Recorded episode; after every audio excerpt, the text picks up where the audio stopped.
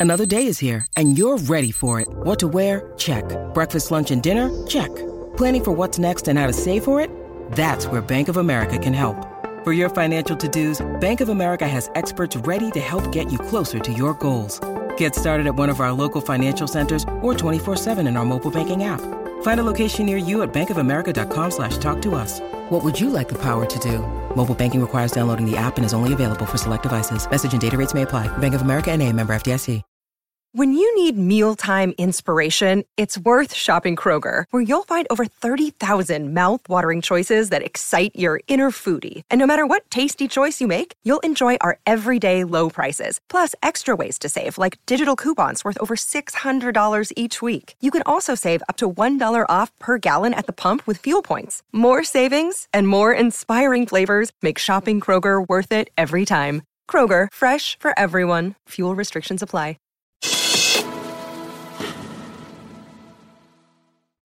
Hey, everybody, welcome to another episode of Impact Theory. I am here with an extraordinary guest today, Esther Perel, who I'm very excited about. She is somebody that has clocked an unhuman number of hours working on people's relationships. She has podcasts around this stuff um, and is one of the most extraordinary thinkers in terms of the um, what makes a relationship work and what makes it fall apart. Esther, welcome to the show. Thank you. It's my pleasure to be here.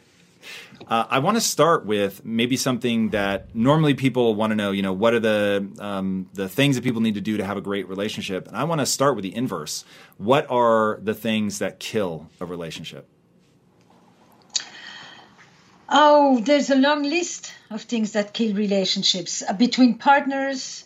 Uh, but you can apply a lot of these these uh, downfall principles to any other kind of relationship. Um, probably, and I'm not going to put them in order of importance, but I could. The first one that popped in my head was complacency, pure laziness, um, the sense that people often bring the best of themselves, certainly at work and in other areas, and bring the leftovers to their relationships, which supposedly are meant to be so important. Um, a lack of communication, a breakdown in communication, a profound sense of distrust, of a sense that the other person is out to get you rather than to be benevolent and caring of you. Uh, contempt is the big killer. I think it's the the, the final blow. Um, because it really implies the dehumanization of the other person. It's like I don't even I don't. It's not that I don't care about what you think and what you feel. Is that you are not worthy of any attention um, violence, aggression of all kinds, the myriad of situations in which people attack each other, um, a complete physical disconnection, um, loss of affection, loss of touch, loss of cuddling, loss of all the stuff that really connects us physically beyond sexuality to each other. I mean, I can uh, I can do a long list, right? Major money issues, massive amounts of tensions around money and around discrepancies of responsibility, uh, imbalances in the relationship, in-laws, major fights. this this really I, I, is uh, an epic list. Now I, am tempted to couples therapist for you. I can imagine, which, by the way, the couples therapy that you do, both the work show, How's Work, and then the couples couples, Where Should We Start? Those are the names of the two podcasts. Where should we begin? Actually? Where should we begin? Excuse me. I knew, I was like, I'm going to get the sequence, I'm going to get the right idea, but the wrong sequence of words. Um, it they're amazing and the way that people bring vulnerability and the way that you're able to tease things out is is honestly esther it is breathtaking. Um, i love those shows. I cannot speak highly enough about them. And and listening to them you begin to sort of recognize themes that undergird a lot of the different things that you just said. And the one that you started with is probably the closest complacency um, so my wife and I, uh, as I mentioned before we started rolling, have been together now for 20 years. And one thing that we um, identified early is what we call "don't let the dust settle."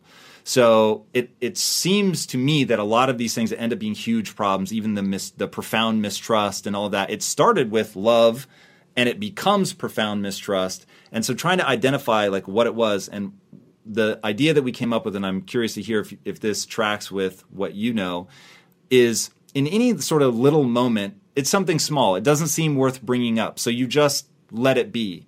But then over time, those little things begin to stack up, and suddenly, what once was, you know, a beautiful credenza is now buried under six inches of dust. Um, is it that, or is it more profound things that people fail to address or don't have the communication skills to address? I mean, it's a combination of a number of things. You know, it's funny. I was like, I started talking and I suddenly realized I literally was canvassing just the sessions of the week. And I could just, the enormous amount of pitfalls that I could just list as what, what will, you know, degrade a relationship. But when people start out and they have a lot of goodwill, and they give a lot of benefit of the doubt. And they make a point of thanking the other person acknowledging what they do validating how they feel. The, the experience of being seen is part of the building of the trust. The experience of being known. The experience of having somebody who has deep attention on you and is curious fundamentally curious to get to know you. That kind of penetration that is highly erotic as in uh, you feel alive you feel you feel vibrant. It's not in the sexual sense of the word erotic. This is what the charge that people feel. You perk up you sit like this. Complacency looks like this. That's the position. It's like whatever you know you don't notice anymore. You don't really pay attention. You start to feel like you're a function. You know you are defined by the tasks that you do and no longer by the person that you are. It's a multitude of those things that ultimately create step by step a disconnect you know. Um, that's what i mean by complacency. It's not it's um it's a laissez-faire like that you know a laissez-aller where you, you don't notice things you don't acknowledge them. And the flip side of that is that you basically just acknowledge the negative. You know you you become completely distorted in your perception. You have a big bias. Whatever is good is a, is a given. There's nothing to say about it. And whatever is bad can be amplified to the nth degree. It's interesting the way that you even changed your posture and your movements uh, to really capture that idea. So how do people avoid that? Like when when you bring people into your sessions it's so powerful because you see and articulate things they don't seem to see. So, how is it that people become so blind to this stuff? Because people in a relationship, by the way, especially when they come to couples therapy, you know, I'm a couples and family therapist primarily. I'm a systemically trained therapist. I deal with issues contextually. Um, most of the time, when people come to couples therapy, they don't come to say, I came to check myself out couples therapy is often a drop-off center you know? They come to tell you here he's my partner and, and let me tell you what i think is the matter with that person because i'm an expert on the other person. People stop looking at themselves because they're completely focused on what's wrong and what's off and what's missing in the other. And the first thing you do in couples therapy is you say to the people we're going to re- reconfigure the lens. The day you come in and you start the session by talking about what you have done to improve things or what you have done to deteriorate things, we're working. That is powerful. A drop off location. Uh, do they both show up saying like, "Oh, it's obviously them," or is is it often one of them is like, "Yo, this person is, you know, doing all of this wrong," or is it just sort of equal combativeness? You can have three types of dances in a couple. You can have confrontation, fight, fight. You can have fight, flight. One is fighting, the other one is leaving. And then you can have total distance and, you know, separating, stonewalling, whatever it is, you know, fight, flight, flight on both sides. So it, you have all the dances. You can have one in which each person comes in and basically says, but you, he, she, they, it's the other you know? And then on occasion you have somebody who finally says look tom the most amazing thing about this is i do work with individuals as well. You hear the story of a person. You enter into their subjective world. They tell you this is what's going on in my house with my partner you know whoever else is in the house a few months later you finally meet the partner and it's like swiss cheese Everything that one person left out, the other person fills in. And you begin to really understand that you, you really need to hear the multiple voices in a relationship. A relationship is a story. When you only listen to one voice, it is phenomenal how the mind will curate, select, discard anything that is inconvenient, uncomfortable about me. It's like, and we comment about that among clinicians all the time. It's like, it's uh it's like because he did this you can't believe that she said that. But of course the next person comes in and says well you know she did this and this and this or he did this and this and this and then i flipped.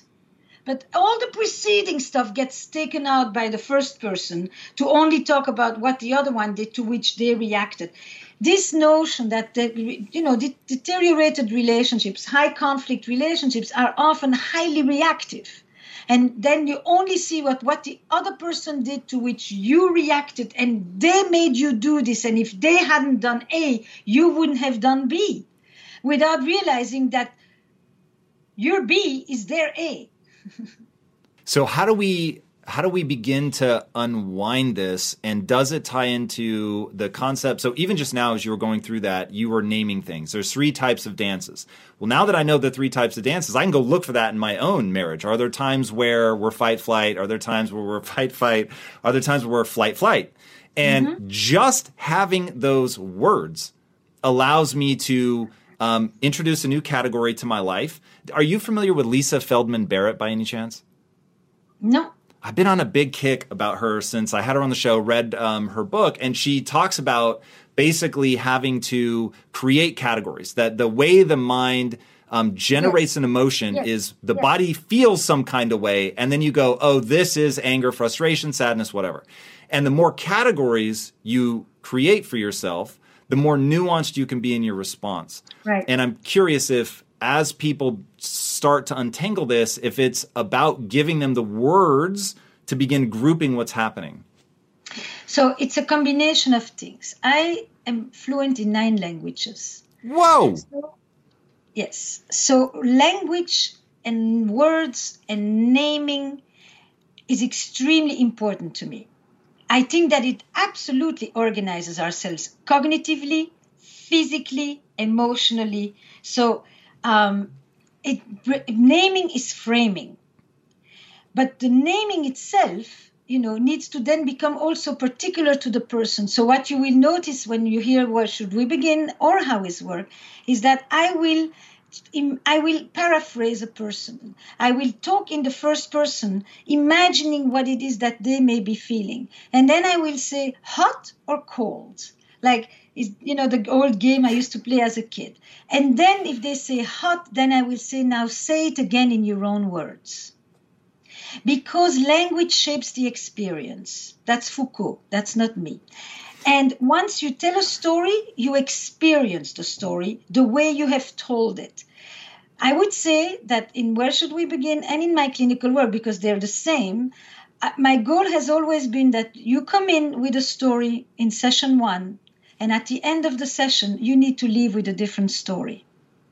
Because we come wedded to that story. And that story articulates our experience and the meaning we give to our experience and the title we give to our relationship and the fate we give to our relationship.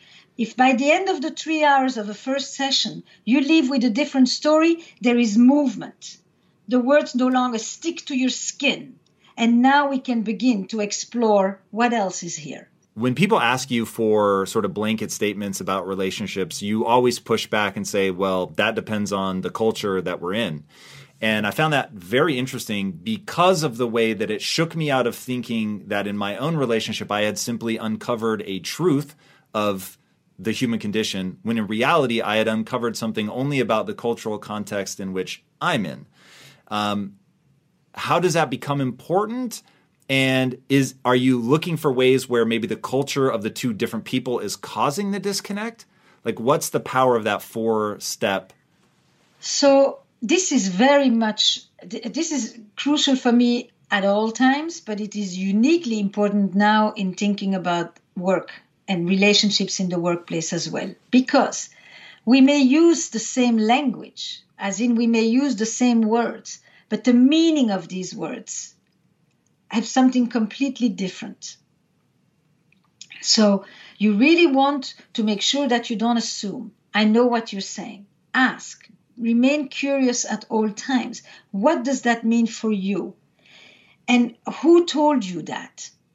So if I talk about money, if I talk about gender equality, if I talk about the role of the woman in the home, if I talk about the role of the child in the home, if I talk about the aspirations that we bring to marriage, you know, I work with people who come from cultures where marriages and happiness have nothing to do with each other. The happiness comes from the children. The happiness comes from doing the right thing and maintaining your status and your place in the community. The happiness doesn't come from talking intimate pillow talk with your partner. That's that's not the point. So marriage is the word, but the definition of marriage is completely different. I did a course now for three three weeks in a row. It was called Forbidden Conversations: Death, Sex, and Money. I had people from 41 countries. The word sex is a word, but the meaning of it, how it is taught, what you're allowed to experience, what you're allowed to expect, how do you establish the trust. All of these are culturally defined. Money, you bet, you know. So when I ask people, what is a couple for you? How do you define a marriage? What are the expectations that you bring to marriage, and how are your expectations different from the generations that preceded you? Let's do a genogram. Let me go down three generations. What did your grandfather and your grandmother think is marriage? What did they think was the role of the parents vis a vis the children? What was their alliance or their loyalty to their own parents? How much were they allowed to do what they want and they should do what is right for them? And how much did they learn that what is right for them is never separate from how it affects those that are close to them? As in individualism versus collectivism. Why does all that matter? I have a hypothesis Mm-hmm. But why why does that matter? I have a guess, but I'm very curious as to why you get people to contextualize themselves after starting with you're saying a word but you don't necessarily know for each other what it means. This thing about doing the right thing, when I arrived to the US, I worked for many years, almost 20 years, with a, a real focus on working with mixed couples, interracial, interreligious, and intercultural families. And this notion of do I have a right to marry who I want? That's a given for you in North America. That is not a global given. And so when people struggled with that, somebody would say, You should do what's right for you. Well, the vast majority of the world has never raised their children to do what's right for them. They raise the children to do what's expected from them. You bring that person, and everybody today is a global nomad of sorts. You know, people are moving around all the time.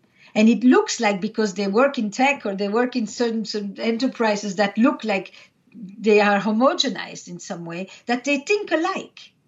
And they don't. If IBM takes 20,000 people that work in their company, they don't think alike. They don't value trust in the same way. They don't have the same conception of what does it mean to speak up. So I may think you never say anything. Well, you may think that that's how you maintain harmony. I think, you know, you don't you're not engaged. You think you're engaged in preserving the well-being of the group. I mean, do you want me to go on or Well, we, I have a, another question for you. So makes sense what I just said. Very much so. And so here's what I hear you saying. Let me know if this is accurate that in any context, you're going to be coming from a slightly different place. You could be coming from a different place because of your particular family. You could be coming from a different place because of your particular experiences. You could also be coming from a different place because of your cultural background or whatever. And you have to essentially define terms in order to know what your values are, know what each other expect, so that when you're talking, and and I've often said it doesn't matter what you say, it matters what the other person hears. And so effective communication is about making sure they hear what you mean. And that's sort of what I hear here is that people have to be aware of their context, aware of their partner's context, and then bring that together so that they're actually having the same conversation. Is that what lends this so much importance? And I will add one piece the defining of the terms is directly connected with the meaning of these terms. We are meaning making creatures. We don't live outside of meaning frameworks. It's not just what what is this? is therefore what does it mean for you? How does that define the way that you look at your life, the way that you define success, the way that you define loyalty, the way that you define closeness? It, it's not we we need to be aware of it. It's a total given that when a person speaks, in their speech is them, their family, and the group that they grew up with, the world they grew up in. These things are always intertwined with each other. I make it explicit because otherwise people swim in molasses and they have no idea what's happening to them.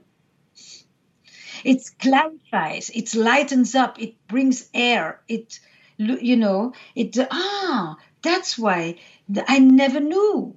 You know, you say we never talk. I think we don't stop.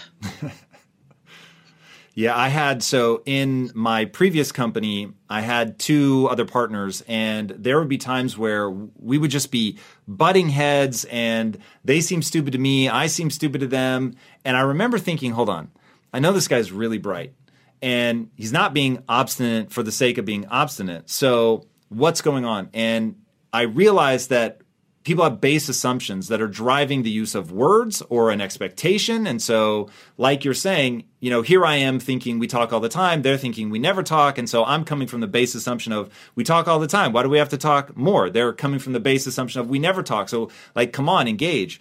And that Did has you been. know, Tom, that 65% of startups fail because the relationship between the co-founders breaks down? I cheated. I did know that because I listened to so much of your content. But yes, you are the one that taught me that. And that comes from a, a professor at Harvard, actually. Um, um, and of course, now I'm going to blank on his name, but he'll come back. I, I found that incredible because I'm thinking, what an enormous waste of great ideas. Because probably among these people, there were some unique discoveries that will be completely wasted. But what it also says to me is that relational intelligence which is also the ability to hold multiple perspectives, mm. multiple ways of viewing something at the same time, and to be able to tap into nuance and ambiguity is key. You know, it's really that that is. It's not just there's they're they're not stupid. You know, of course I know this guy. It's kind of what are these people doing to each other that they're landing in a place where they end up saying such a thing when in fact they think the opposite. And, and what, like, how do you train somebody to get good at the holding that perspective? So one would just be like they have to know what the other person's perspective is, and I'm curious if I'm not in a room with you and you're very good at it, but how do I grow to understand their perspective, whether it's my business partner or my significant other? So I'm thinking, you know, to put it in context, yesterday I worked with a session on a session for How is Work, um, and the woman, the she she's a white woman, cis white woman who has worked with a black gay male supervisor. They've had a very very close relationship, working together for a number of years, and a deep friendship. She thinks she left the job because they were stuck in a salary negotiation. And on some level, she feels that he didn't stand up for her. But she, is a, she thinks this is the story of two dear friends. And that's the context.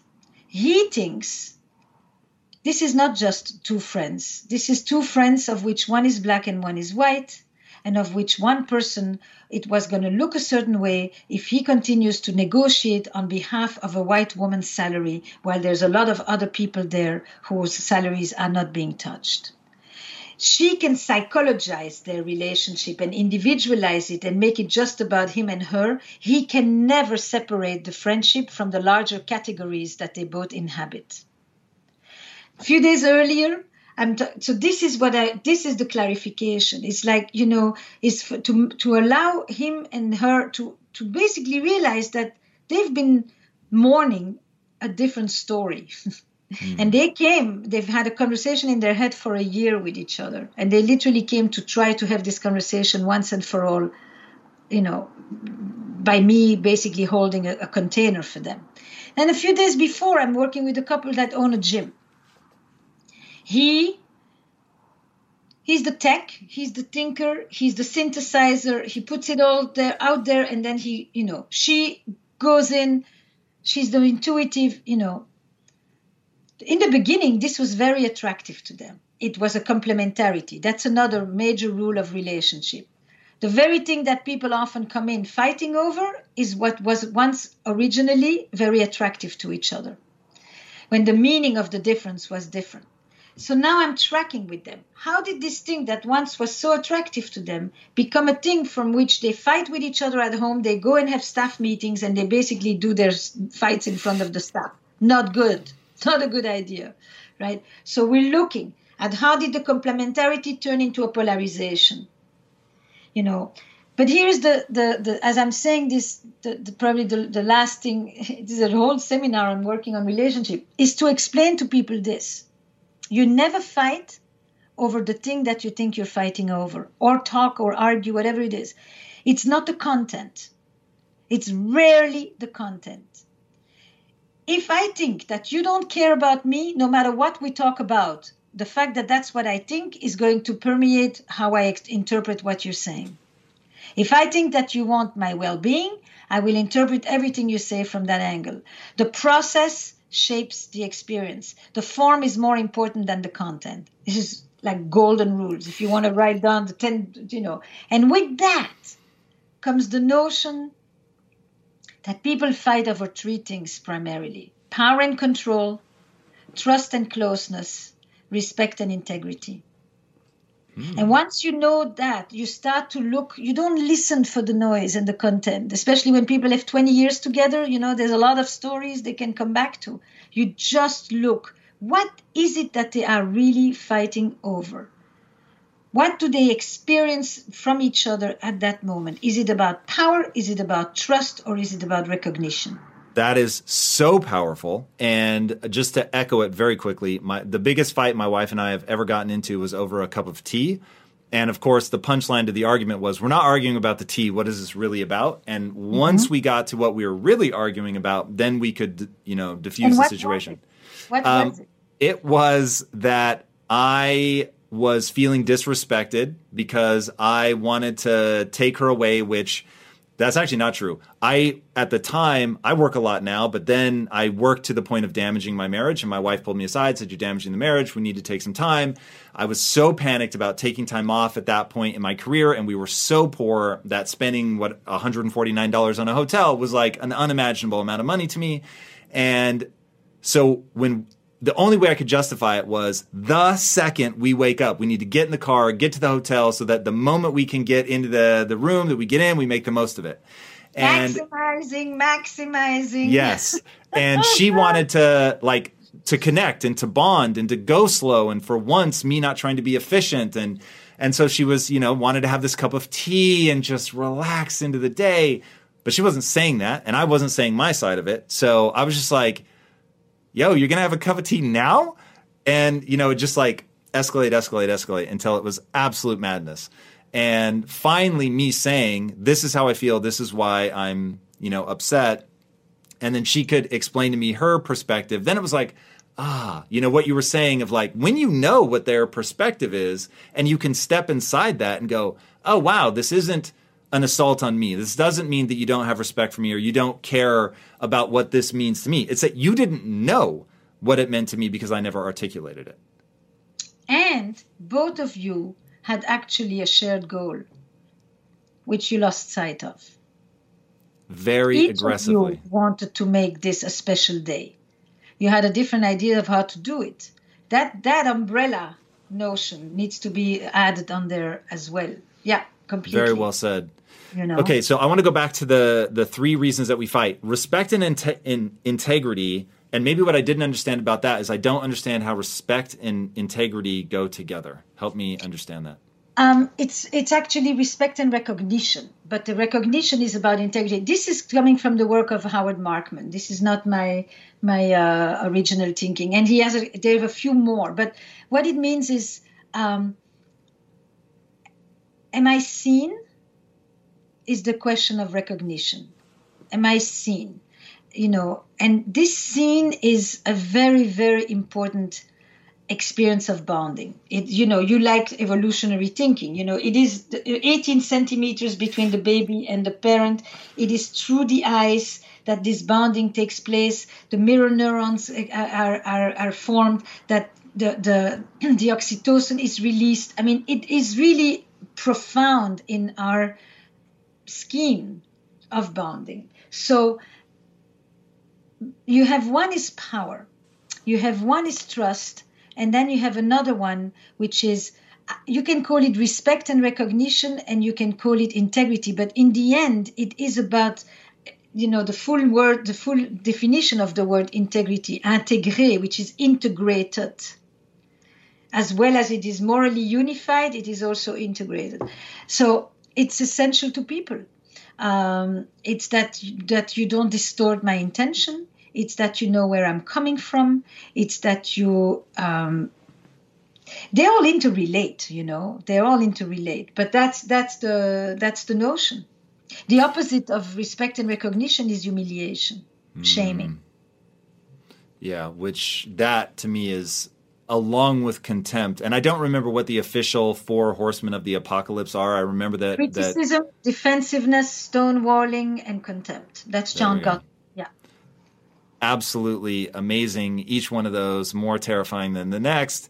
Talk to me about roles how much do we need to define roles coming in? Because I've found in both business and in my marriage that being very clear about roles, expectations, desires, um, meaning desire for your partner, like I desire for you to do X, Y, Z, um, have been very important to finding harmony. Yes, that's one piece.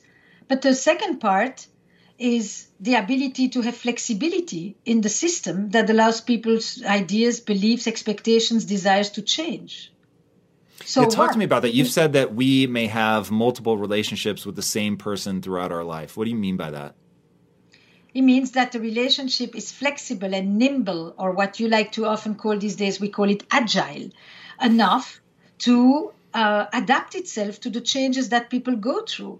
If we live as long as we do and we want relationships that last decades, they're not going to look the same at 60 that they were at 25. Esther, I could literally talk to you forever and ever and ever about this. If we were going to give people a very brief sort of um, list of tools that they can use to get the most out of their relationships, not necessarily their um, romantic relationships, just relationships, what does mm-hmm. that small bag of tricks look like? I would say this ask yourself, what have I done lately to affirm the importance of my relationships in my life? Is there someone I owe a phone call to? Not a text. A phone call. Is there someone I need to talk to that I've been meaning to reach out to? Is there someone I owe an apology to? Is there someone who I could help in this moment. Anytime you do for others, you actually A are less depressed and B you feel better about yourself. So that's the first one. Second one is what have I done to nurture my connections? You know, am I feeling how am I doing? Just kind of sit for a minute and just draw it on a piece of paper. How am I doing?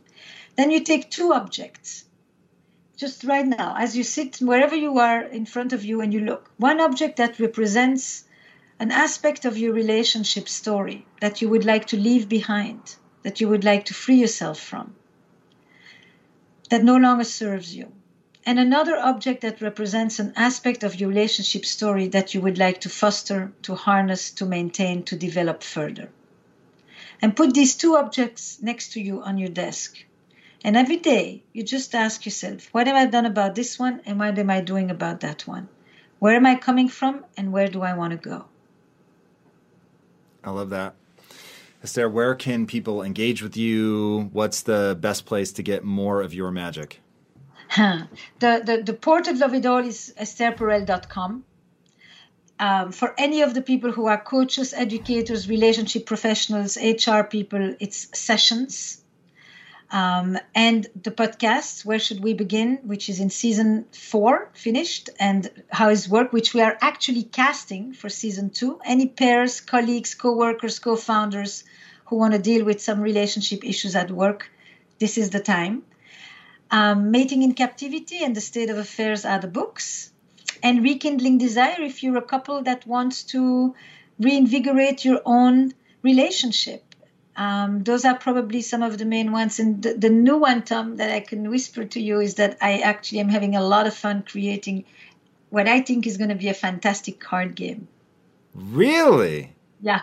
All right. Well, sign me up for that. I, I am all about that. Stories. nice. That's cool. Is it for couples?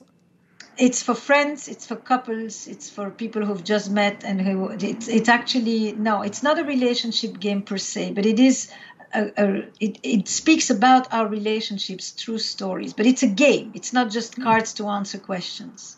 Wow. It's a game where you can really, you know, I like to play games.